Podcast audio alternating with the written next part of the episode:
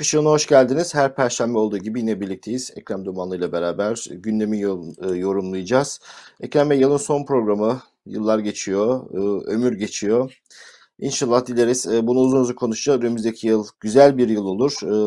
Size onu soracağım. O sene bu sene mi? Dileriz birçok doğanın kabul olduğu bir yıl olur. E, Gündem e, bugün sosyal medyaya baktığımda e, bakanla alakalı. Bakan deyince herkes anlıyor hangi bakan. Nebati. Zaten Nebati aşağı, Nebati yukarı. Ee, insanlar bahsederlerken de böyle pek de öyle şeyle bahsetmiyorlar. Bir ağırlığı olan bir insan olarak bahsetmiyorlar. Dün Ahmet Hakan'ın programındaydı. Ee, Ahmet Hakan bile kurtaramadı öyle söyleyeyim size. Pot üstüne pot kırdı. İşte Mısırlı olduğu komplo teorilerinden tutun da işte Amerika'yı 5 aile yönetiyor Federal Rezervü. Ee, kısır pozitif kısır döngü tutun. Ekonomiyle alakalı ekonomi uzmanının dalga geçtiği yorumlar, tahminler. Yani ben eğer Türkiye'de e, inan hani hala bu durumda bile AKP'ye oy veren bir insan dahi olsam sabah ilk iş kalkar bankadan paramı çeker, döviz ya da altın yapar bir yere gömerdim. O derece bir performans. E, Berat'ın e, özlenir olduğu e, günlere doğru gidiyoruz. Öncelikle bu Nebati ile başlayalım. Bakan Nebati ile başlayalım. Elde bunlar mı kaldı? Seçerek mi gönderiyorlar? Nedir sizin yorumunuz? E, bu AKP'deki e, filmin sonu diye görüyorum. Filmin sonu karikatür. Yani o büyük e, bir hayal, büyük bir rüya ile efendim gerçek oldu falan diye de reklamını yapıyorlardı. Daha böyle seviyeli, dünya ile entegre, Türkiye'yi doğru kavrayan, Türkiye'de yapılan büyük statiko hatalarını elinin tersiyle itecek ve e, yeni açılımlar yapacak. Türkiye'yi dünyaya monte edecek. Türkiye'yi dünyayla tabiri doğruysa yarıştıracak bir vizyonla AK Parti başlamıştı. AK Parti sonra AKP'ye dönüştü. Ve özellikle son 7 yılda 2013'ten bu yana 2010'lardan itibaren aslında biraz da oradan başlatmak. AKP gittikçe niteliksiz, gittikçe seviyesiz, çıtası daha düşük, karikatürize edilmeye ait insanların omuzlarında gidiyor. Ben e, bunu filmin sonunu e, görmemiz açısından önemli olduğunu düşünüyorum. Yani bir geriye gitseniz o Avrupa Birliği yolunda her gün yeni reformlara imza atan, her gün e, Avrupa Birliği reformları konusunda kanunlar çıkaran ve kanunları yürürlüğe e, sevk eden devlet, hükümet, e, iktidar gitti yerine her gün takım e, ne yaptığı anlaşılmayan ve her söylediği sözde 3-5 tane pot kıran siyasetçilerin üzerinde e, ve daha da aşağı indiğiniz zaman çok daha kriminal konularla yüz yüze gelen, kaçakçılıkla karşı karşıya gelen, uyuşturucu işleriyle ilişkileri olan böyle tiplere AKP devredildi. Yani böyle bir ortamda Nebati'nin, e, bu Sayın Bakan Nebati'nin ortaya çıkması çok yadırganabilecek bir tip değil. Ya bir olay değil. Sonuçta geriye dönseniz Türkiye ekonomisi kimden sorulurdu dünyada? İşte Ali Babacan'dan sorulurdu. E, efendim Mehmet Şimşek. e, Mehmet Şimşek'ten sorulurdu. İyi kötü dil bilen, yol bilen, ekonomi bilen, dünya ekonomisini takip eden, uluslararası bir platforma gittiği zaman çok seri bir şekilde İngilizceleriyle dertleri anlatabilen, Türkiye'nin cazip olan noktalarını da dünyaya anlatan, avantajlarını, dezavantajlarını tahlil edebilen, analiz edebilen ve altında da çok kuvvetli şimdi KHK'lı, çok kuvvetli bürokratların olduğu bir hükümet vardı, devlet vardı. Ne diyeceksek, iktidar vardı. E şimdi e aşağıdaki e, belli ki aşağıdaki e, bürokrat kadrolar da çok zayıf. İş Berat'a kaldı. Berat'tan Nebati'ye kaldı. Nebati'den kime kalacak bilmiyorum. Bu bir çöküşün hikayesidir. Bir çöküşün resmidir. Ben çok yadırgamıyorum Nebati'nin karı... Bir de kanal kanal dolaşınca zannedersin adam kendini Konfüçyüs zannediyor. Evet. Sokrates zannediyor. Hani bu kadar Konuştuğu şeylerde büyük hikmetler arıyor belki. Bu kadar pot kırması bununla bile çok e, ucuz atlattığını düşünüyorum. Tabii e, Merkez Bankası ya da ekonomide hiç bürokrat kurmay kalmadığını gösteriyor. Her konuştuğunda bu kadar pot kıran bir bakanı bu kadar çok ekranlara çıkartmazsınız. Veya da ona prestij kazandıracak şeyler yaparsınız. Tam tersi yani bir Levent Kırca tiplemesine doğru gidiyor. Şimdi AKP hikayesinin başladığı yılları gidersek hatırlarsınız bir Kemal Derviş tecrübesi yaşadı Türkiye. E, çok acı bir tecrübe. Dünya Bankası'ndan e, geldi e, dışarıdan bir dördüncü hükümet ortağı gibi e, krizi yönetmek üzere gelmişti. E, aslında çok utanç vericiydi. Türkiye'de kimse kalmadı. Dünya Bankası'ndan e, bürokrat transfer etti Türkiye. En azından Derviş'in bir ekonomi uzmanlığı vardı. Uzmanlık gerektiren bir pozisyondu. Şimdi oradan e, tekrar e, feci bir kriz dönemine geldik ama bu sefer uzmanlık uzmanlığı olmayan e, küçümsemek için söylemiyorum. Avam, ekonomi bilgisi son derece kısıtlı olduğu belli olan. Yani otomotiv sektöründe anlıyorum otomobil bayimiz vardı. Enerji sektöründen anlarım akaryakıt istasyonumuz vardı düzeyinde. Bir kişiye emanet. Bu yani gidişatın ne kadar kötü olduğunu herhalde e, uyandırmak için yeter tek bu kişi. E doğru ama yani bunu e, resmi doğru görmek için bu bakan dediğimiz vitrin insanların arkasındaki bürokratlara da bakmak lazım. Ektiğini Bülent Bey. Sen 100 e, binin üzerinde KHK'lıyı geçenlerde bir hukuk, bir kamu hukuku profesörü söylüyordu. Yani iltisak, efendim uydurulmuş bir yalan diyor. E bunu bütün dünya biliyor. Yani bugün söylenen bir şey değil. Yani hiçbir hakkında e, somut delil olmaksızın, somut suçlama olmaksızın, hatta nereden elde edildiği bilinmeyen bir takım istihbarati muhbirlerin ortaya koyduğu bir takım jurnallerle insanları işinden gücüne edeceksin. Alt boşalacak, devletin bürokrasisi boşalacak. Hala da bundan çok memnunlar. Belki konuşacağız yani KPSS ile ilgili Kemal Derviş e, şeyin e, Kemal Kılıçdaroğlu çıkışını haklı gösteren çok somut olaylar var. Hala sen birikimli insanları devletten uzak tutacaksın. Hala sen bilgili insanlara kapıları kapatacaksın. TÜRGEV'de mi hazırlanıyor, TÜGVA'da mı hazırlanıyor, her nerede hazırlanıyorsa militanlarını, çapsız militanlarını, bilgisiz militanlarını, yetişmemiş militanlarını böyle sadece torpil aracıyla sağa sola koyacaksın. Bütün kurumlara böyle baksanız öyledir Levent Bey. Yani Türk Hava Yolları'ndan tutun işte devlet demir yollarına kadar Türkiye'nin çöküşü, çöküş hikayesi budur. Alttaki kadroların boşaltılması, yukarıya da vitrin sayılabilecek makamlara da ne efendim e, karikatürize edilmesi çok e, rahat, kolay olan, her konuştuğu sözde 5-10 tane hata olan insanları getireceksin. E, ne ekersen onu biçersin. Sonuçta iktidar şu an ektiğini biçiyor. Evet. Ama faturayı Sad- faturayı vatandaş ödüyor. Evet sadece ekonomi yönetiminde değil yani dış işleri ne baktığınız zaman çok komik komik tipler e, dış işlerinde. E, orduyla alakalı şimdi sınır ötesi operasyonların yurt dışındaki askeri uzmanların hazırladığı raporlar var. Bir NATO ordusu nasıl bu kadar beceriksiz bir asker harekat yapar diyorlar. Bunlar hiç Türkiye'de konuşulmuyor. Diyanet malum, Anayasa Mahkemesi malum, herhangi bir kurum malum, emniyet malum, e, uyuşturucu kuryesi, emniyet müdürleri, e, hakimler alınıp satılıyor. Yani her bildiğimiz ortada kurum kalmadı. E, bürokratlar ve KYK'lar demişken bu ekonomideki o çalışkan insanların en fazla ekmeğini yemiş olanlardan biri de Ali Babacan'dı. E, çok e, iyi bir ekibi vardı. Bu ekibin çoğu daha KYK'lar çıkmadan önce bir tırpanlanmıştı. Çok kötü görevlere verilmişti ve KYK ile atılmıştı. O yüzden e, Ali Babacan'ı da burada anmak lazım. E, etrafındaki o e, kaliteli kadro. Bütün ekonomi alanında gidip çok yüksek maaşlarla çok iyi hayat kurabilecek insanlar bizzat devlet memuru olarak çalışıyorlardı. Onları da tek tek harcadılar. Bunları da e, dile getirmiş olalım. E, bu haftanın aslında önemli gündemi vardı. E, İstanbul Belediyesi ile alakalı yaşanan gelişmeler ama dün akşam e, Nebati gündemi e, devralınca çok ironik bir şekilde onunla başlayalım dedik ama esas 2022'ye diye bakacak yönü olan şey İstanbul Belediyesi'ne yapılan operasyon. Bir teftiş başlatıldı. İçişleri Bakanlığı e, terörle sizin dediğiniz iltisaklı şu bu gibi gerekçelere teftiş başlattıklarını söylediler. Şimdi e, iddialardan bir tanesi şu, çok komik. Diyader diye bir Dina Alimleri Derneği varmış. PKK ile iltisaklıymış. İşte görüşme notları yayınlandı. Bizzat Abdullah Öcalan'ın talimatıyla kuruldu gibi iddianamesi de kabul edildi. Şimdi bunlar belediyeye gazsal alınmış. E, hangi dönemde Covid'in olduğu yani dünyada en son yapılacak meslek gazsallık. E, gazsal alınmış Diyader'in referansıyla bunlar da onları tespit etmişler E, sayı vesaire hiç bilinmiyor ama trajik iddialar.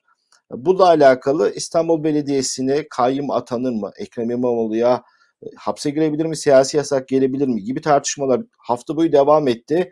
Sizce Erdoğan İmamoğlu'nu o Cumhurbaşkanlığı aday olma ihtimali var. Bir kişinin üstünü çizmek için düğmeye mi bastı? Yoksa Soylu Erdoğan'ı hareket mi çekiyor? Şimdi olay çok öyle biraz karmaşık. Ee, biraz iç içe girmiş hadiseler var orada.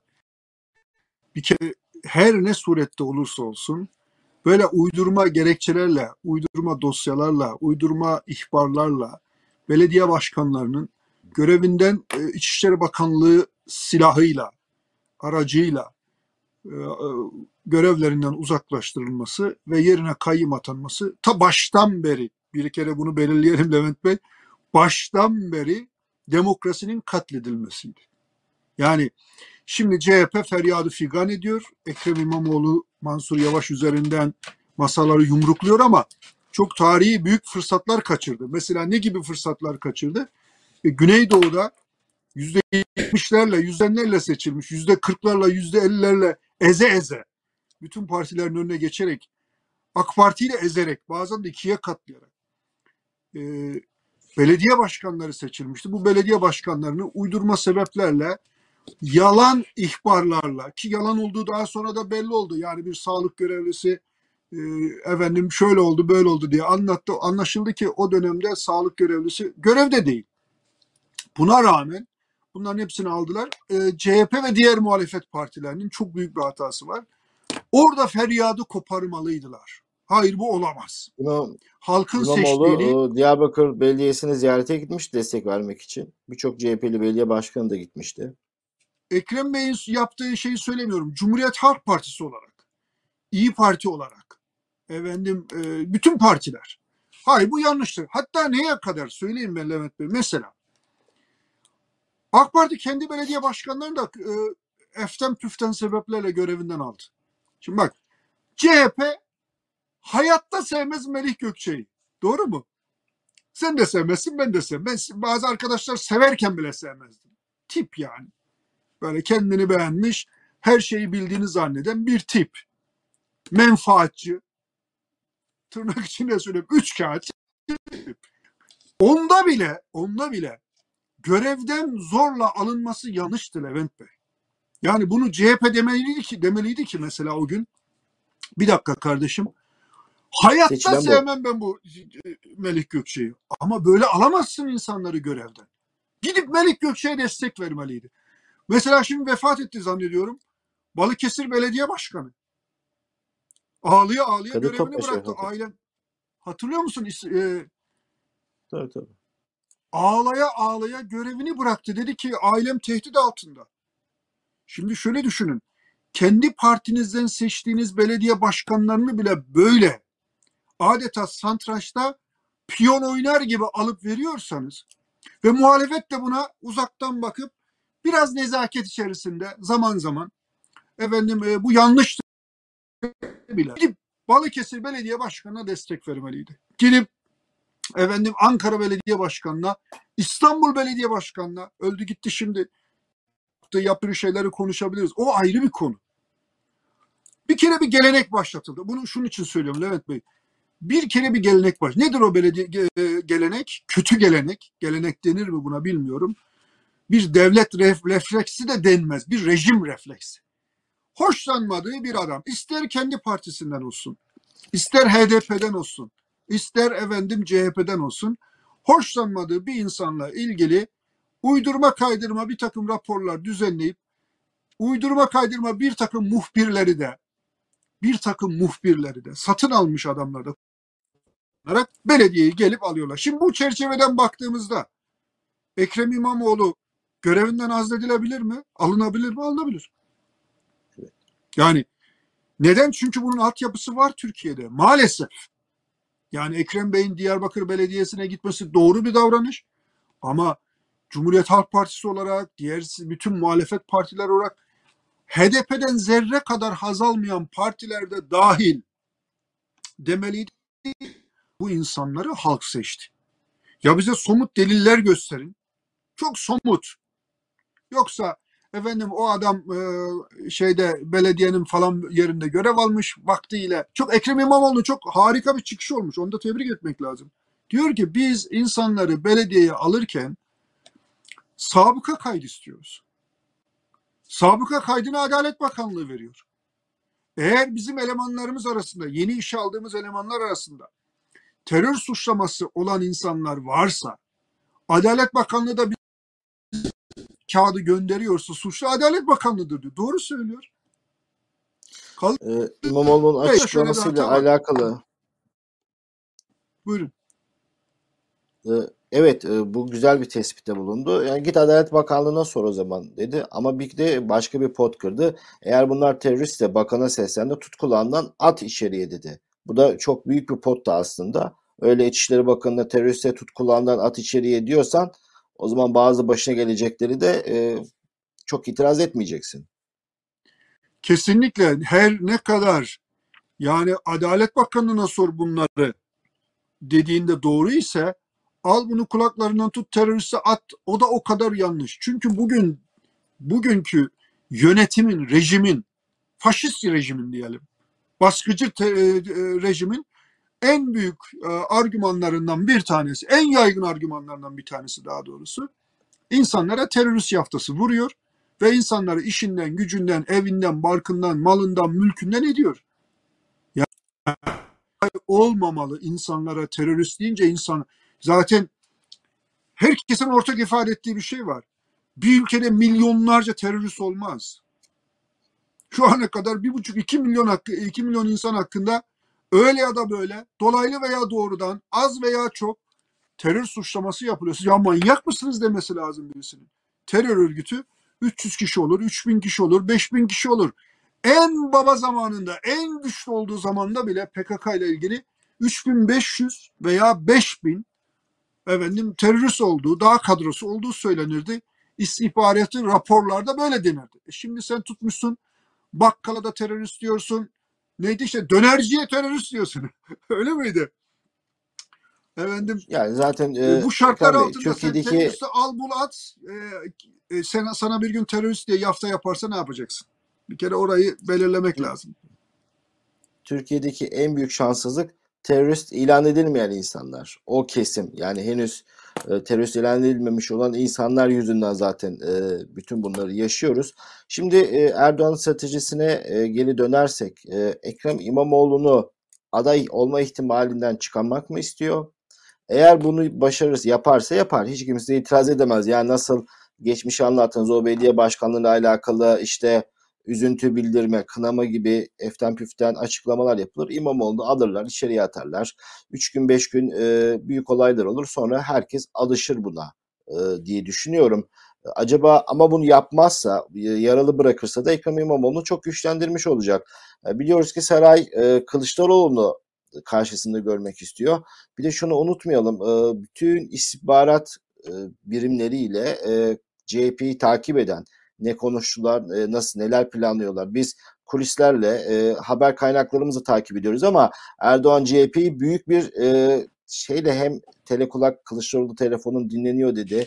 Her türlü istihbarat e, hünerleriyle takip ediyor CHP'yi.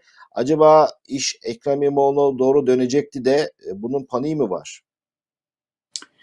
Ben e, Ekrem İmamoğlu önemli bir e, çok önemli bir noktada duruyor ama tutuklanması e, tıpkı Tayyip Erdoğan'ın 90'lı yılların ortasında tutuklanıp hapse atılması ve bir anda çok popülerize olması gibi bir şeyi doğurur.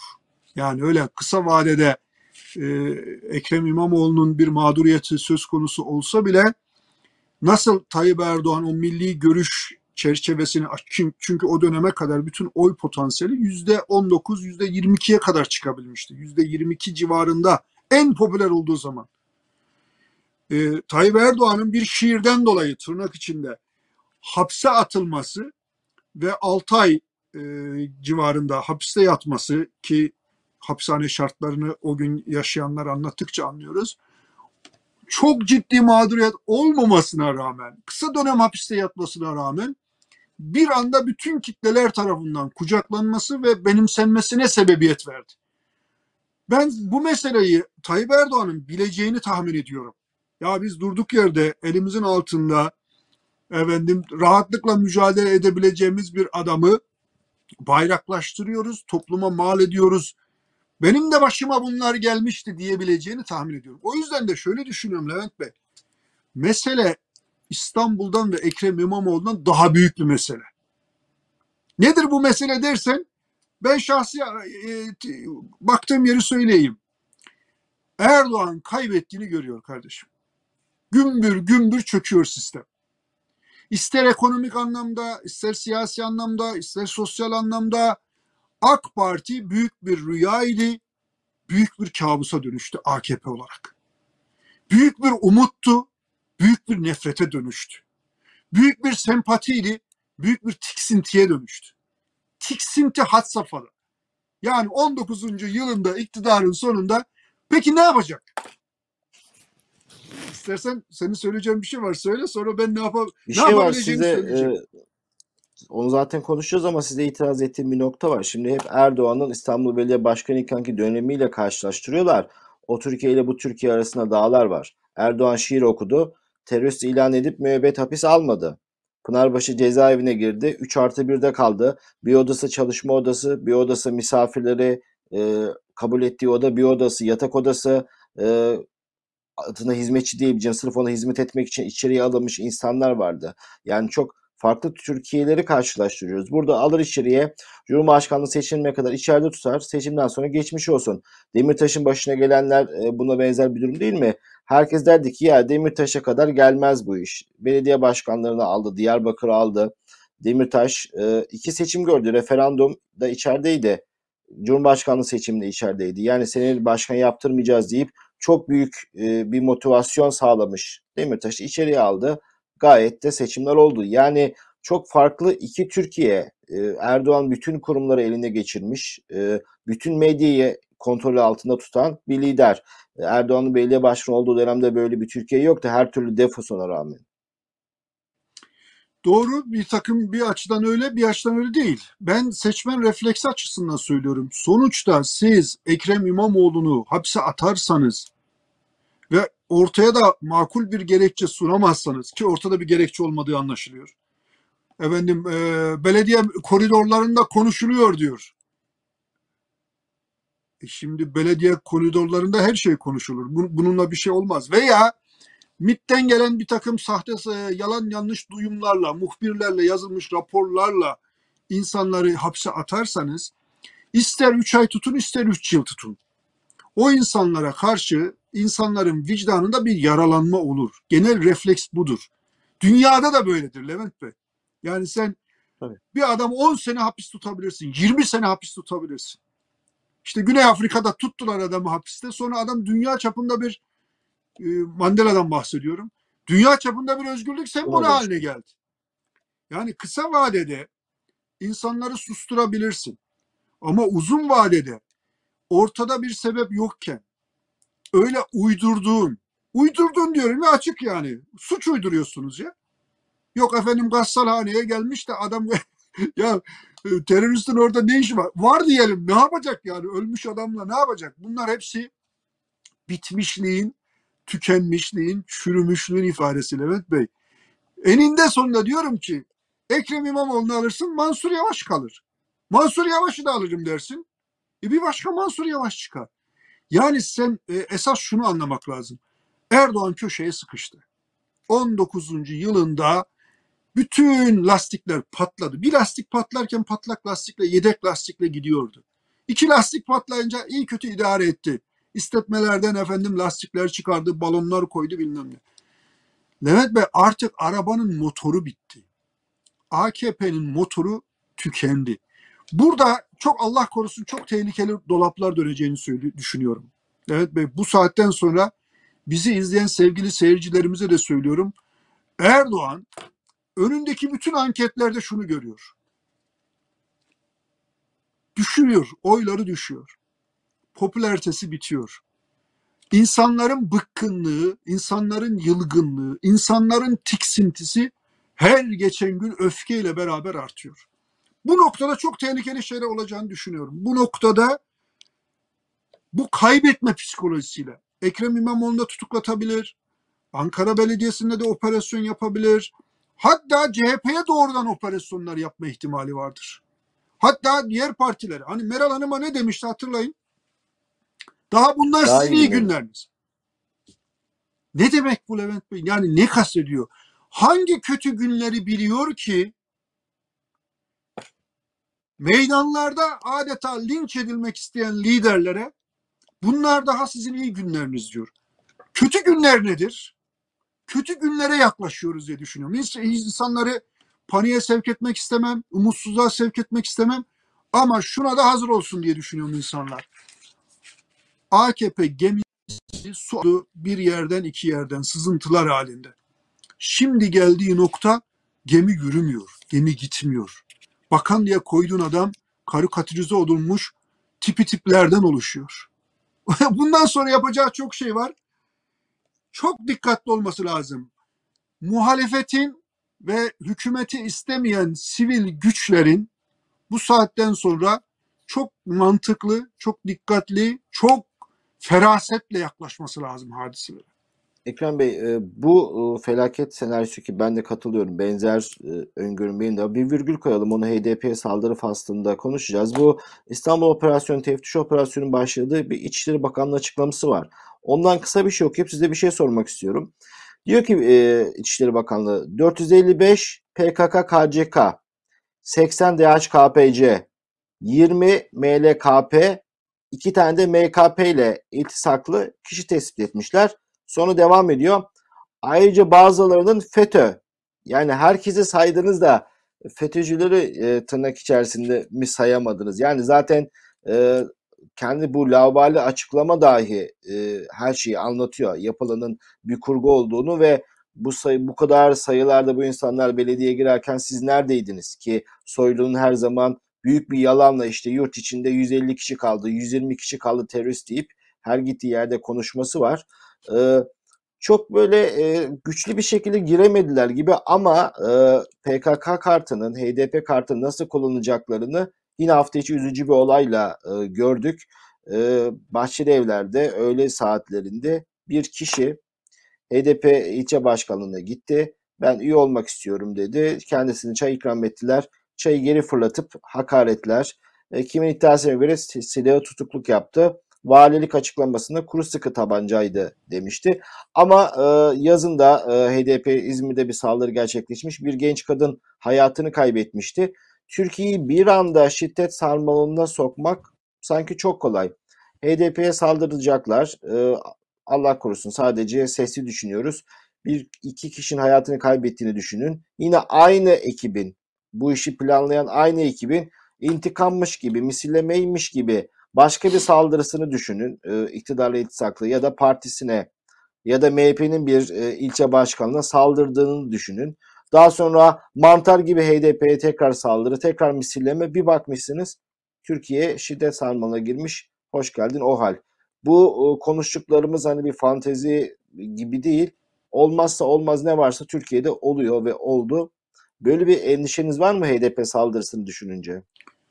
Ben e, maalesef köşeye sıkışmış Erdoğan'ın tükenmişlik duygusuyla saldırganlaşacağını, hırçınlaşacağını ki hırçınlaşıyor, saldırganlaşıyor.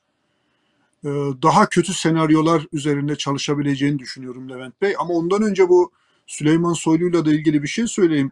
Sedat Peker ortadan kalktıktan sonra, susturulduktan sonra daha doğrusu yeniden cesaret buldu konuşur. Her konuşması fiyasko.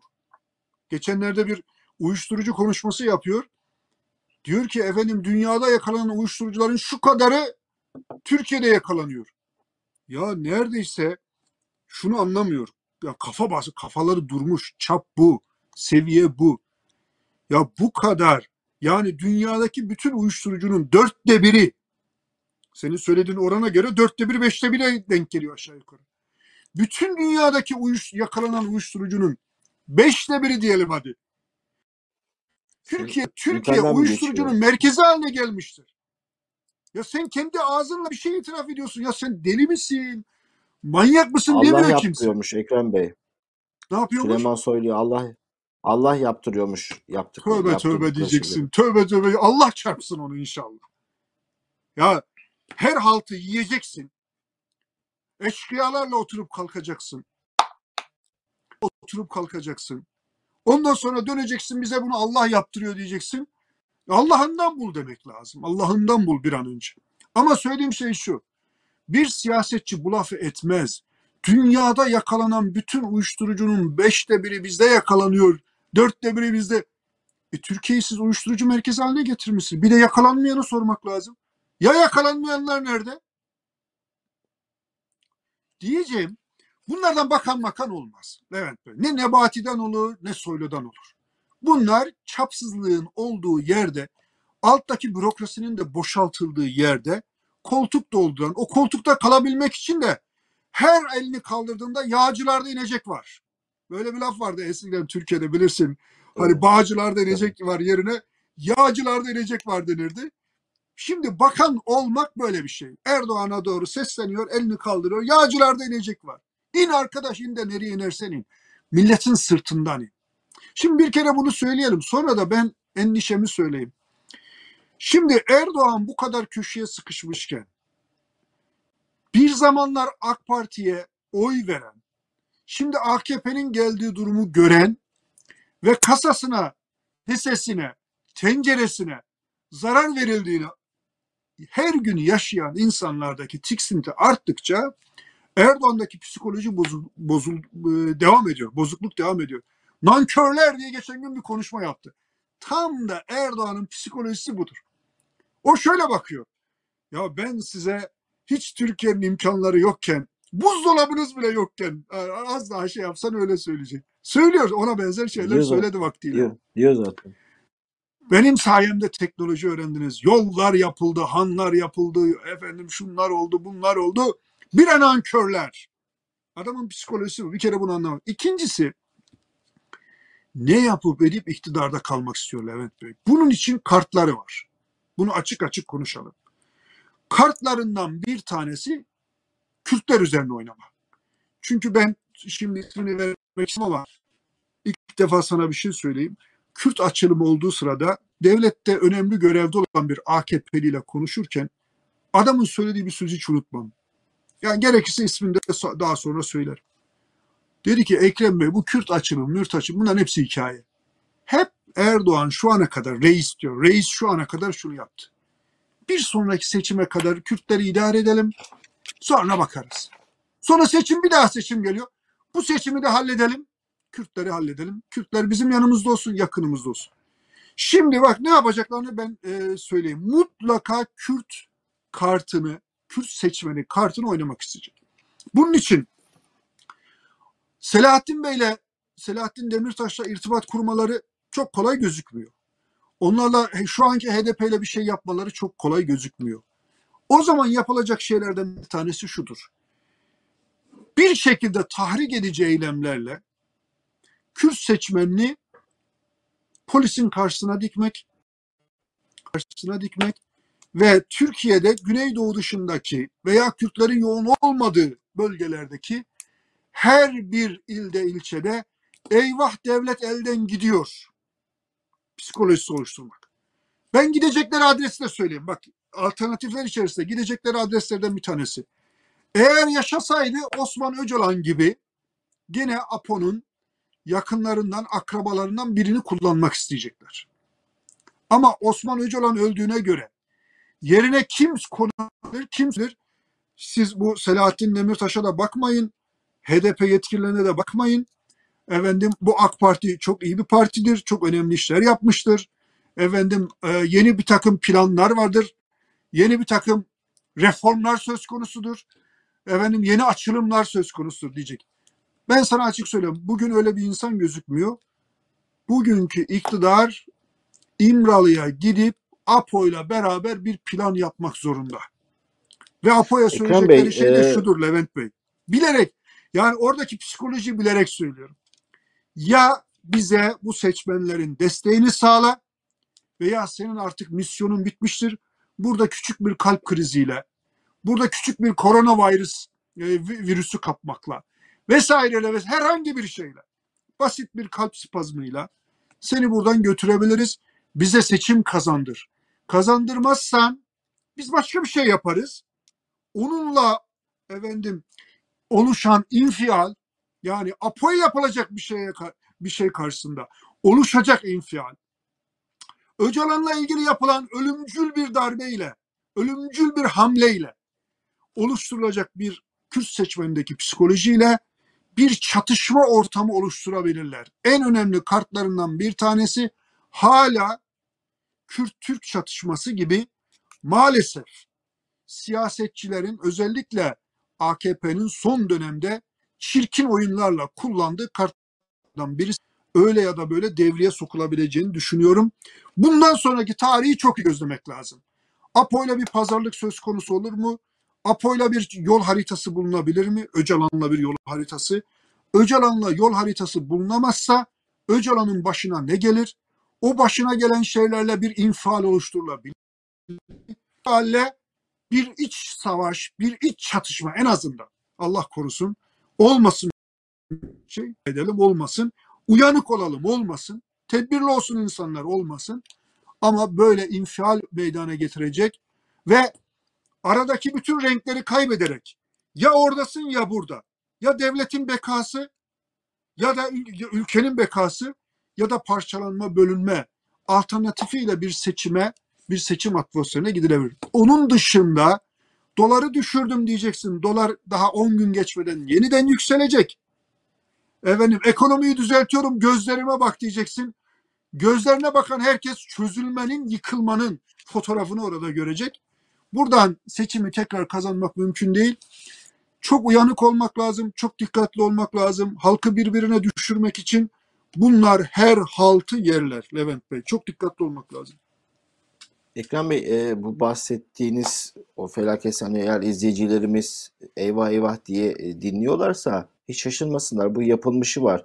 7 Haziran 1 Kasım 2015 tarihler arasına baktığımız zaman bir anda hendek eylemleri, bir anda artan bir şiddet, devletin inanılmaz güç kullanarak bütün o kanun hukuk hiçbir şeyi tanımadan bastırdığı, işte şehirlere girilemiyor, e, hendekler kazılmış, öz özel yönetim, öz yönetim gibi şeyler ilan edildiği, artık şunu biz yöneteceğiz, şurayı biz yöneteceğiz deyip birçok insanın da eleştirdiği eylemler başlamıştı biliyorsunuz. Etki ve tepkisini de görmüştük. 7 Haziran 1 Kasım arasında Türkiye büyük bir şiddet sarmalına girmişti. Binlerce insan hayatını kaybetti. Her iki taraftan da ve ne oldu? Tekrarlanan seçimlerde çoğunluğu kaybetmiş, tek başına iktidarı kaybetmiş AKP tekrar yeniden seçilmişti. 7 Haziran'dan sonra uzun bir süre Erdoğan piyasada yoktu. 7 Haziran'dan sonra Türkiye'nin bence oksijeni bile değişmişti. Türkiye böyle rahat bir nefes almıştı. AKP'nin iktidardan düştüğünde ama kapalı kapılar ardında çalıştılar. Hükümet kurdurmadılar ve büyük bir şiddet sarmalıyla 1 Kasım'a gitmiştik. Bu denendi, başarılı oldu. Tekrar buna müracaat edebilirler mi? Edebilirler. İkincisi e, Kürtler kastetmiyorum ama Kürt siyasi hareketine bağlı partililer biraz e, diğer partilere göre bilinçli, daha böyle bir kadro hareketi. E, Abdullah Öcalan İstanbul seçimleri öncesinde de bir çağrıda bulunmuştu. Pek e, etkili olmamıştı. Aynı şekilde Osman Öcalan'ın çağrısı da e, etkili olmamıştı.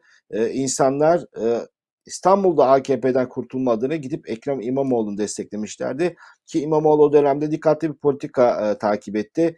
Onları rencide edecek ya da oy vermelerine engel olacak bütün tahriklere rağmen işte PKK ile işbirliği yapıyorsun tahriklerine kapılmadan bu süreci iyi yönetmişti. Olur da İmamoğlu Cumhurbaşkanlığı sürecinde de bu Kürt oyuyla alakalı iyi yönetir, onların tekrar oyunu alabilir endişesinin de olduğunu düşünüyorum açıkçası. 2022'de nasıl bir Türkiye senaryosuna aslında bir şekilde cevap verildi. Pek öyle e, parlak bir yıl beklemiyorsunuz anladığım kadarıyla. Bugün e, HT Bloomberg e, dolar rezervleriyle alakalı Merkez Bankası'nın verilerini açıkladı. Eksi 56 milyar dolarda Türkiye. E, hani Merkez Bankası hiç dövize müdahale etmedi diye bakanı yalanlayan verilerin kendisi var. Zaten bunları saklı tutmak mümkün değil.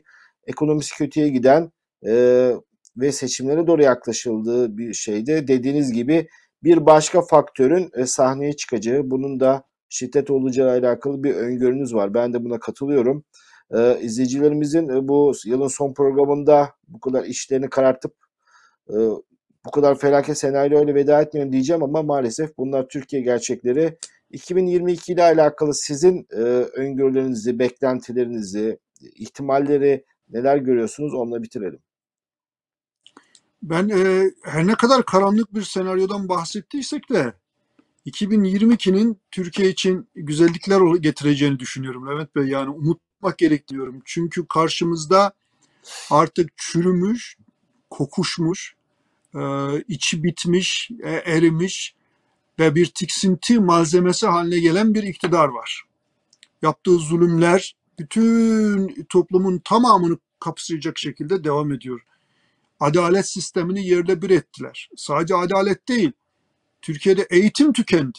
Bak hiç konuşmuyoruz bu konuları. Aslında e, bir ülkede gazeteciler ne, en çok neyi konuşurlar? Veya muhalefet en çok neyin üzerinde durur?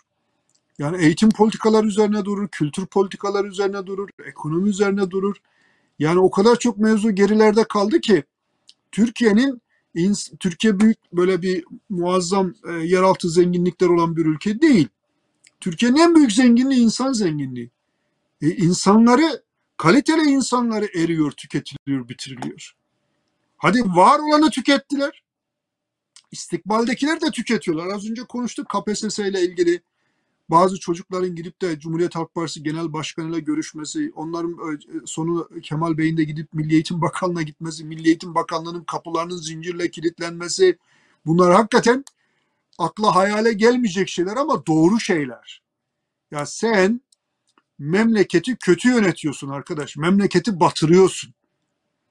Aile e, efradı olarak malınıza mallar kattınız, canınıza canlar kattınız, dolarlarınızı biriktirdiniz, milyonlarca, milyarlarca dolara ulaştınız.